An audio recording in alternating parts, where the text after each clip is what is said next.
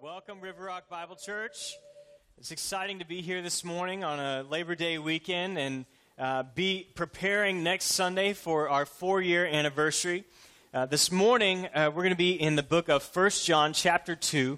And this message was one that I was going to give a few weeks ago, but then some things changed and ended up not delivering the message that Sunday. But uh, I was going through our reading plan at River Rock Bible Church. We have an annual reading plan, and I was going through, and we had gotten to First John, and I just remember being struck by this passage in First John chapter 2, which, by the way, our reading plan ended on Friday, but a brand new reading plan should be up on the website, uh, ready to go for tomorrow morning, so you can follow along there. Uh, just go and look for our reading plan on our website under the resources tab, and you can find that. Um, there's nothing better than just spending five to ten minutes a day in the Word of God and allowing Him to speak to you. It's a great way to start your day. Um, but this passage in 1 John chapter 2 really stuck out to me. It's one that I've, I've preached before, but uh, uh, this is a little bit different in the way that it's, it, uh, it hit me that, that day because I realized that, man, sometimes in my Christian walk, I still feel like I just have so far to go. Uh, you know, I feel like there are times when I'm making strides, I'm moving forward, and then I find that maybe I'm not as far ahead as I think I am. Is anybody else out there like, am I the only one? Okay, good. Good. Uh, and so we're all in the same boat today, which is good. So we're going to start in 1 John chapter 2. But I want us to understand clearly who John is speaking to. The first thing you've got to understand is that John has written this letter. This is the Apostle John, and he's written this letter to a, a, church. This is a group of people. These are people who have already put their trust in Jesus Christ. And we see this very clearly in verses 12 through 14. He says, I'm writing to you, little children, because your sins have been forgiven because of Jesus' name. I'm writing to you, fathers, because you've come to know the one who is from the beginning. I'm writing to you, young men, because you have had victory over the evil one. I've written to you, children, because you have come to know the Father. I've written to you, fathers, because you have come to know the one who is from the beginning. I've written to you, young men, because you are strong. God's word remains in you, and you have victory over the evil one. And then he goes directly into what the passage that we're going to look at today. And the reason I bring these verses up is because it was a great reminder to me all the different people that John speaks to he speaks to the children in the faith. He speaks to the young adults in the faith, the young men in the faith, and he speaks to the parents, the fathers in the faith. And it was just a reminder that every single one of us is at a different level spiritually, but the encouragement that he's about to give us is, is an encouragement for all Christians at all levels. The book of John is, is a call to back to the basics John is trying to remind these believers at this church, he's trying to remind them of the basics of what God has called them to. And there's two really big themes throughout this book, and, and it's really under one umbrella of, of, fellowship. It's under this umbrella of fellowship. And so Paul, uh, John is reminding them hey, first and foremost, you've got to have fellowship with God. And, and you've got to have your, a right relationship with Him, but you should also have fellowship with one another that you would be together. And when there's sin or when there's things in your life that get in the way of that, then things don't go right. And sometimes we feel like we get stuck. We feel like we get to a point in our spiritual walk where we're just not moving forward. Maybe even we're, we're reading Scripture, but it's just not speaking to us the way it once did. Or we spend time in prayers, but it feels like our prayers are bouncing off the ceiling, and things as simple as coming to church or going to your community group feel like a chore. Has anyone ever been there? Has anyone ever been in that place where you just say, man, I'm, I'm just stuck? Like I'm doing all the stuff, I'm going through all the emotions, I'm going, I'm doing everything that I know that I'm supposed to do, but I'm just not going anywhere. I'm just spinning my wheels. And that's what John's going to talk to us about this morning. And I just want it to be absolutely clear that what John is talking about, if you were to go back and read through 1 John, he's talking to people who are already uh, saved through faith in Jesus Christ. So nothing that he says is about how to gain your salvation. We know that's by faith in Jesus Christ alone. It's not by our works, but by faith. And so everything that he's talking about is how do we live the Christian life? And what I want us to see this morning is this that misplaced love leads to misused desires, causing us to miss out on lasting fulfillment. I gave you all the answers up front, all right? So great. Have a great week. Uh, no. Please stick around for the rest. There's more. But misplaced love leads to misused desires, causing us to miss out on lasting fulfillment. It's kind of the big theme that we're going to look at today. And I want us to dive in 1 John chapter 2 beginning in verse 15. He says this, "Do not love the world or the things that belong to the world. If anyone loves the world, the love of the Father is not in him." So John here is talking about misplaced love. Taking a love that was meant for God the Father and directing it towards other things. Now, I got to say, I grew up in a tradition, and many of you may know this saying uh, the saying went like this We don't dr- drink, smoke, or chew, or go with those that do. Has anyone ever heard that before? Right? So that was the saying. That was like our youth group mantra. We don't drink, smoke, or chew, or go with those that do. And there were families in our church that, man, we don't play cards, we don't dance, we don't roll dice, uh, and we don't go to movie theaters because those are all worldly things, right? So we've got to cut all those things out. Well, here's what the Apostle Paul says in Colossians 3.20. He says, all of these things are just the appearance of wisdom. He says these things don't bring you holiness. Abstaining, being difficult, doing all, uh, being difficult on yourself, making it hard on yourself, that's just the appearance of wisdom.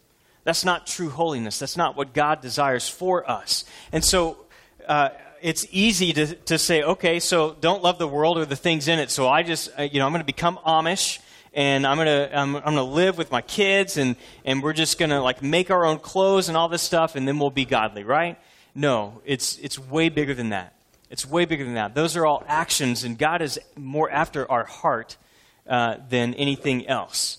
And you can still have a worldly attitude uh, even without the worldly action. So don't fall into that trap of legalism because all that does is you end up beating yourself up and you end up beating other people up with your legalism. So that's, that's a warning against that. So, what does he mean by world?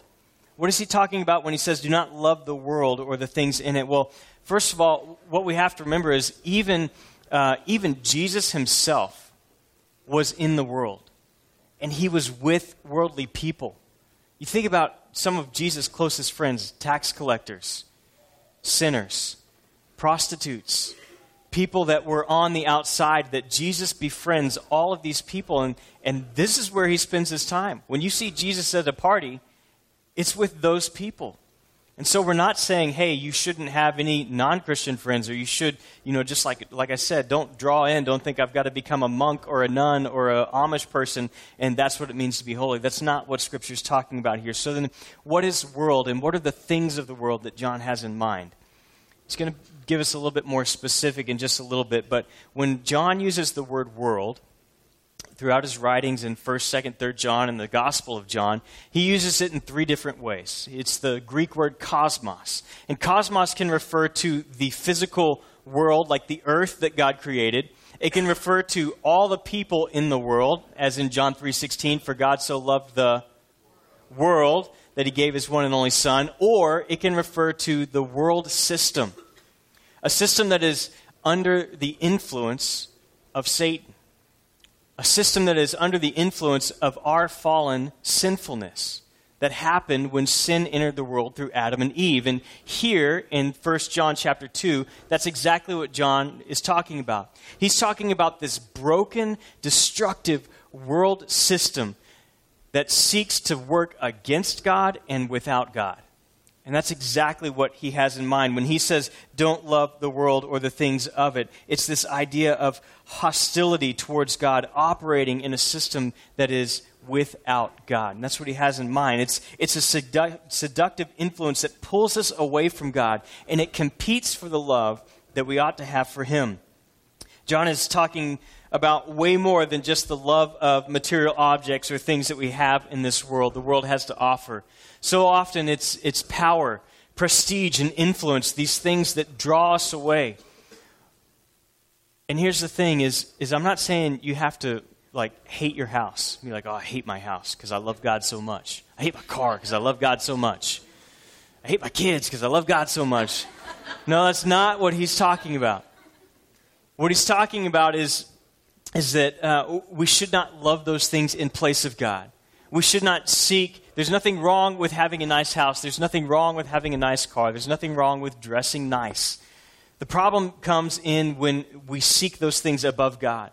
or we seek those things without God. Power, prestige, influence. Where would we be if there were not godly men and women in leadership roles in our society, in our churches, in our schools, in our government? That wouldn't be a, a great place. There's nothing wrong with that. The problem comes in when we try to seek those things apart from God, or when we think those things are more important than God the world offers to attempt us uh, to attempt to meet our needs apart from God, it structures life in a way that appears to be independent from God. What we have to understand is that what we love, what we love, is evidence of whose we are. If you've been to River Rock before, you've heard me talk about my dad and my mom, and that every time they drop me off at school, or they drop me off at a friend's house, or, or college, or camp, uh, my dad would grab, grab me, give me a hug. He still does it to this day, and he says, Remember whose you are. Remember whose you are. And as a kid, I thought he meant, Oh, I'm John Turner's son, so I better act right, or else I'm, I, that, that belt is going to be waiting for me when I get home. But no, he had a much bigger meaning in mind that you belong to God, and whatever you do reflects on Him. So, what you love is evidence of whose you are. And that's exactly what John is saying. He's saying, look, if you, if you love the things of the world more than you love God, then that fellowship there is broken. And that fellowship there is broken, and it's going to lead to some disastrous things. That's the misplaced love. So we've got to make sure that God remains our first love. Because if our love is misplaced, then it leads to misused desires. Look at verse 16 with me.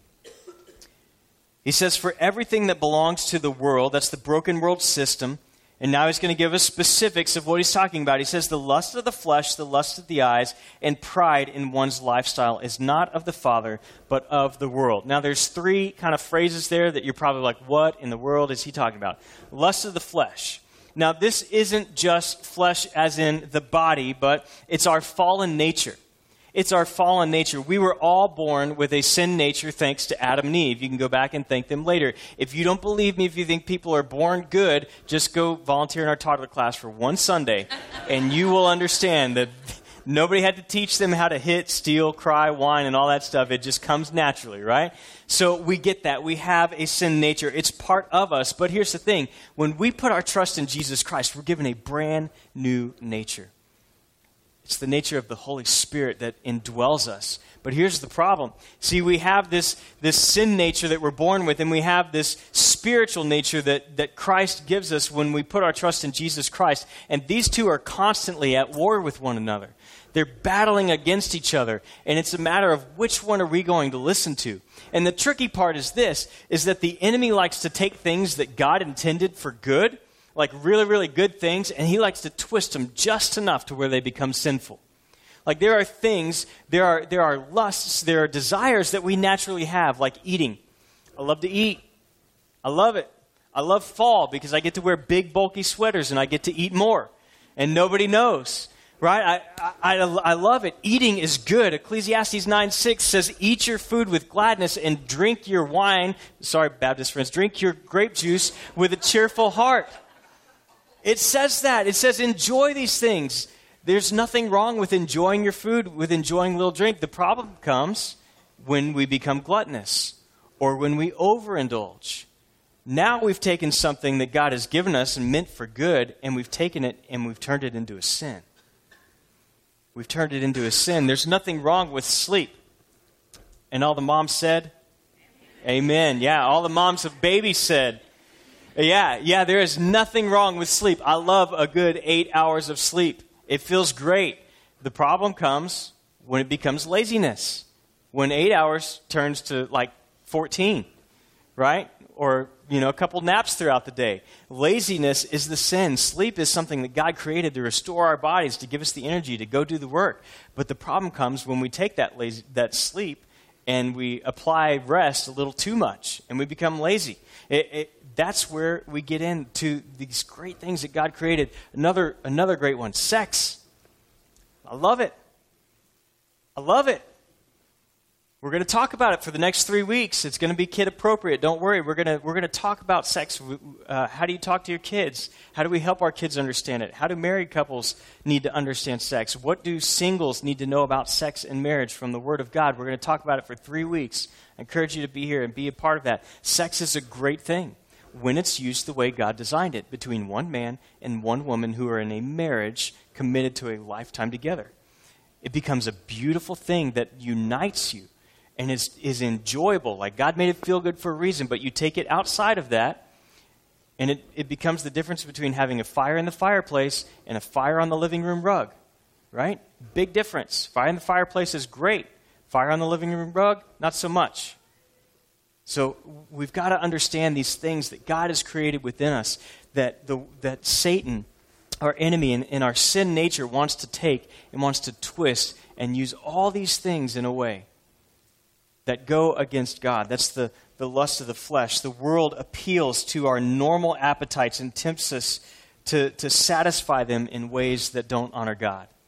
And the struggle comes in where we have to say, No, I know this is what culture says is normal, and I know, I do know that this is a God given desire that I have, but I know that I need to use that desire in a way that honors Him. I need to use it in the way it was designed to be used. So that's the lust of the flesh. The other one, the next one is lust of the eyes. Now, I love this because ancient Jews recognized that the eyes were the window to the soul. So if, if I could get your eyes, if I could get you to see something, then I could get inside of you. Right? I, I, I could find that window into your soul. And so we see that, that this lust of the eyes is, is the desire for something bigger, something newer, something shinier, something prettier. And we know that it affects us all. All you need to do is turn on TV for 15 seconds, and you're going to see how quickly the bigger, the shinier, the newer comes across. Just take a, a, drive down 35 and look at the billboards and all the stuff that they're advertising. They're trying to get in, these pictures get in through your brain, and then they begin drawing you away, and suddenly you find yourself in a place where you're, you're not content with what God has already blessed you with. You find yourself dissatisfied and just craving more and more and more. And here's the thing you get more, and it's never enough. It's never enough. Uh, and, and what happens is these, these pictures begin to affect our actions, and then actions pretty soon develop into a lifestyle. They develop into a lifestyle that's pulled us away from God. I think when, when it comes to TV, movies, social media, books, magazines, the, the content that we take in, I'm not saying we need to get rid of all those things. I'm not saying, uh, you know, we should never watch TV. We should never watch movies. We should never be on Facebook. That's not what I'm saying at all. We just have to be wise in how we do it. We have to understand what is feeding us. What is our, what is our, our, our mind, what is happening to our mind as we look at these things? And I think we need to keep in mind Psalm 119, verse 37. It says this It says, Turn my eyes from looking at what is worthless, give me life in your ways. Like, turn my eyes from looking at what is worthless. So, when your best friend is posting about her 10th Carnival cruise that she's gone on this year or Royal Caribbean cruise and you're sitting there and you're like, man, I wish I could go on a cruise. Honey, how come you never take me anywhere? Right? Or, you know, your, your friend gets a new girlfriend and you're like, man, I wish I had a newer model. Uh, you know, and you're like, ah, gosh, you know, what is going through your mind? Or, hey, my kid made the AB honor roll. My kid made the AB honor roll. And they're posting all this stuff and all of a sudden you become dissatisfied with what God has already given you. It's the, it's the eyes, it's the window to our soul. And we have to be careful because it can affect us deeply. The last one is this. He says, the pride in one's lifestyle. This is a desire to be known by men, to be praised by men. That everything you do, and I will be completely honest with you, this is one that I've struggled with my entire life my entire life. I don't know if it's because I'm the youngest and maybe my mama and dad didn't love me enough. No, they love me a lot. But I have always been like for me, I was I was a pretty smart kid in school. Hopefully, I'm still a pretty smart kid. But it wasn't enough just to get a hundred on the test. I had to be the first one done, and I had to slam my pencil down and walk to the teacher's desk and slam my paper down so that everyone knew not only did Charlie get a hundred on his test, but he was the first one done. Like there's just something in me that needs that. And ministry is probably the worst job you can have when you have that desire for approval all the time. And it's, it's there, it's inside of me, and I have to fight against it all of the time.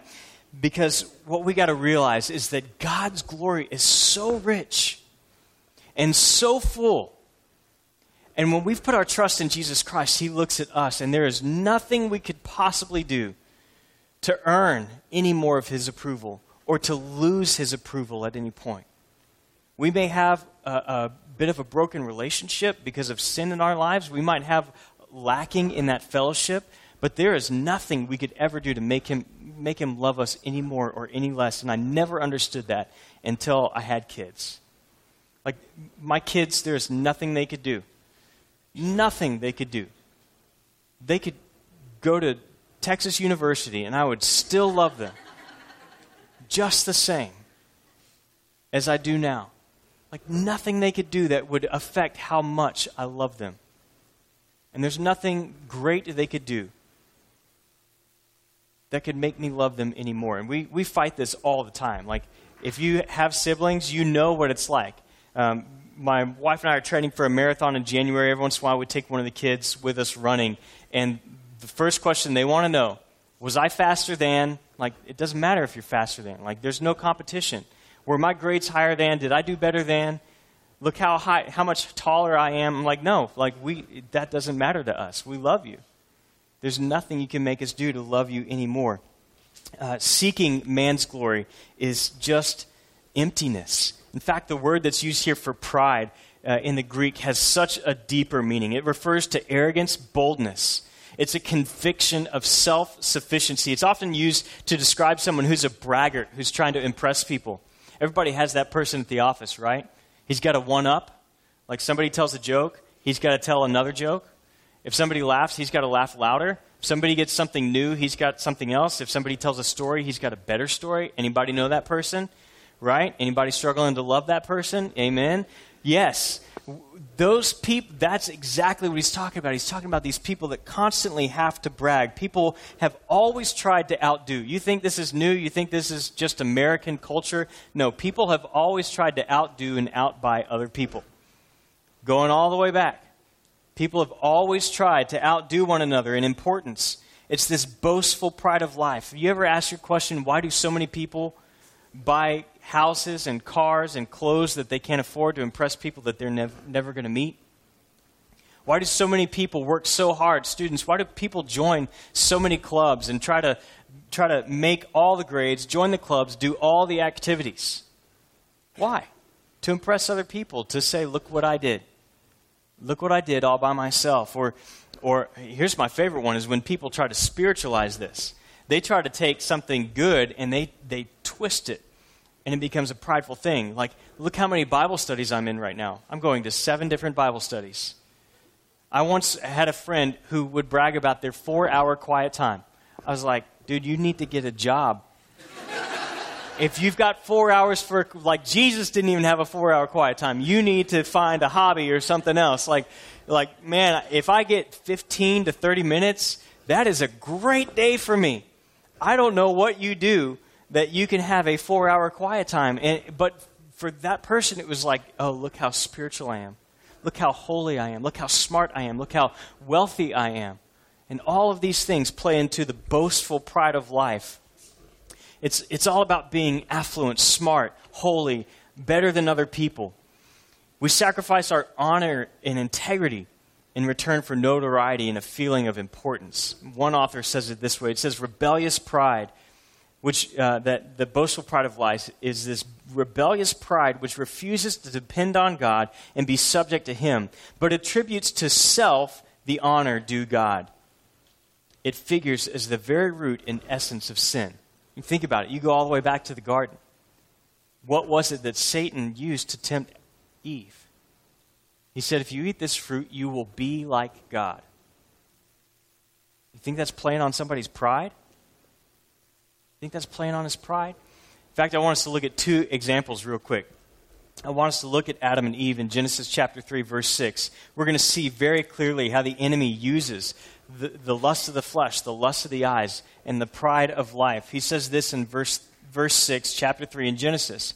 The woman saw that the tree was good for food and delightful to look at. So, what you see, it's good for food. That's the lust of the flesh, right?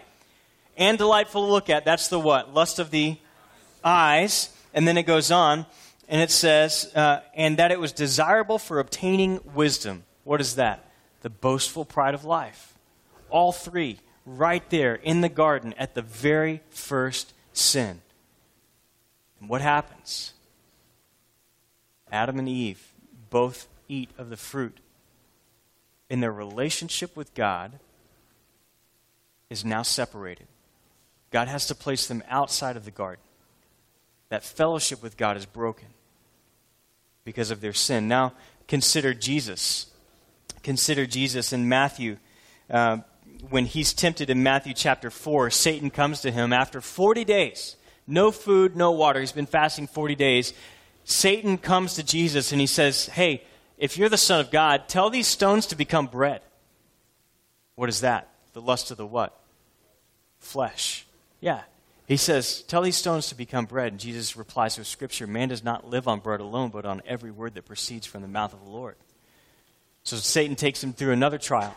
He takes him up high, he takes him to the, to the mountain, and he says, Look at all this. Look at everything as far as the eye can see. I'll give it to you. What is that? The lust of the eyes. He says, I'll give you all this, you'll be king. You'll be ruler over all this. And Jesus says, No.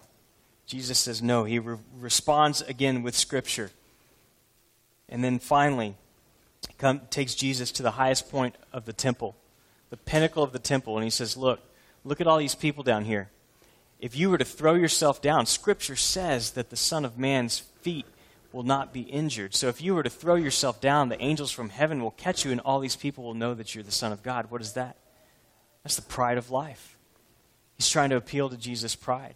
And Jesus again responds with Scripture and says, No, uh, Scripture says to worship God alone. I'm not going to do it. Scripture says, Don't put the, the Lord your God to the test. I'm not going to do it and he overcomes. And what happens? Jesus goes on and he continues to, to walk with the Lord. He has this intimate fellowship with God in a way that we can only imagine. So, a big difference between these two. Both, both parties tempted with the same things lust of the flesh, lust of the eyes, boastful, boastful pride of life. Yet they, one overcomes and the other one doesn't. And here's something that that I want us to see real quick is that worldliness is not so much about actions as it is about our attitude. It's not so much about our actions as it is about our attitude. Um, the world is going to appeal to us through our flesh, through our eyes, through our pride. And what we have to understand is that that worldliness is not going to just like happen. Worldliness in our lives, this love of the world that John talks about, is something that's going to slowly creep into our lives. And I can't tell you how that is for you or what that looks like for you, but, but I know for me, at times, it's like I wake up one day and I'm like, how, how did I get here? How did I get here? I heard a story of a man uh, who volunteered with his church to go help this elderly woman. She was on a septic system, and the job that he was assigned to do was to clean out the septic system. And he was like, like I don't want to, I don't want to clean out the septic tank. Like, I'll do anything else. But that was the job that he was assigned. And so he started the day, like, with his shovel, like, very clearly. I mean, you're, you're talking about some messy stuff. And he's shoveling it way over here into the wheelbarrow. And then pretty soon, some drops on his shoe. And so he's like, well, I guess I don't have to be as careful anymore. And he starts shoveling. And then pretty soon, he realizes it's all over his pants. So he says, you know what? It's already all over me. I may as well climb inside and before long, he's shoveling it all over and he's covered from head to toe in this filth. That's exactly how it happens to us. We dip our toe into the world just a little bit, just enough. And then we're sucked in, and before we know it, we realize, oh my gosh, I spent six hours of my day looking at Facebook today. Like, my kids have beards now. Even my daughter. Like, kids are fully grown. Or we, we just, we, we slowly, slowly get drawn in. It rarely happens immediately. And that's, that's the thing that we have to look out for because this is how it affects us that, that the Bible becomes boring, prayer becomes a difficult chore, even our fellowship with Christians seems empty and disappointing. And it happens slowly over time. Oh, you know what? I think I'm going to sleep in today. You know what? I, I just don't have time for quiet time you know what? I, uh, well, I missed community group last week. I think I'll miss one more time. you know what? Uh, they don't have donuts at church anymore, so I don't think I'm going to go. And before long, we're separated from fellowship with those that we need most. And it leads, leads us to miss out on lasting relationship. Verse 17 says this. He says, In the world, with its lust, is passing away. What's happening to the world? It's passing away. It's going to be burned up. It's going away.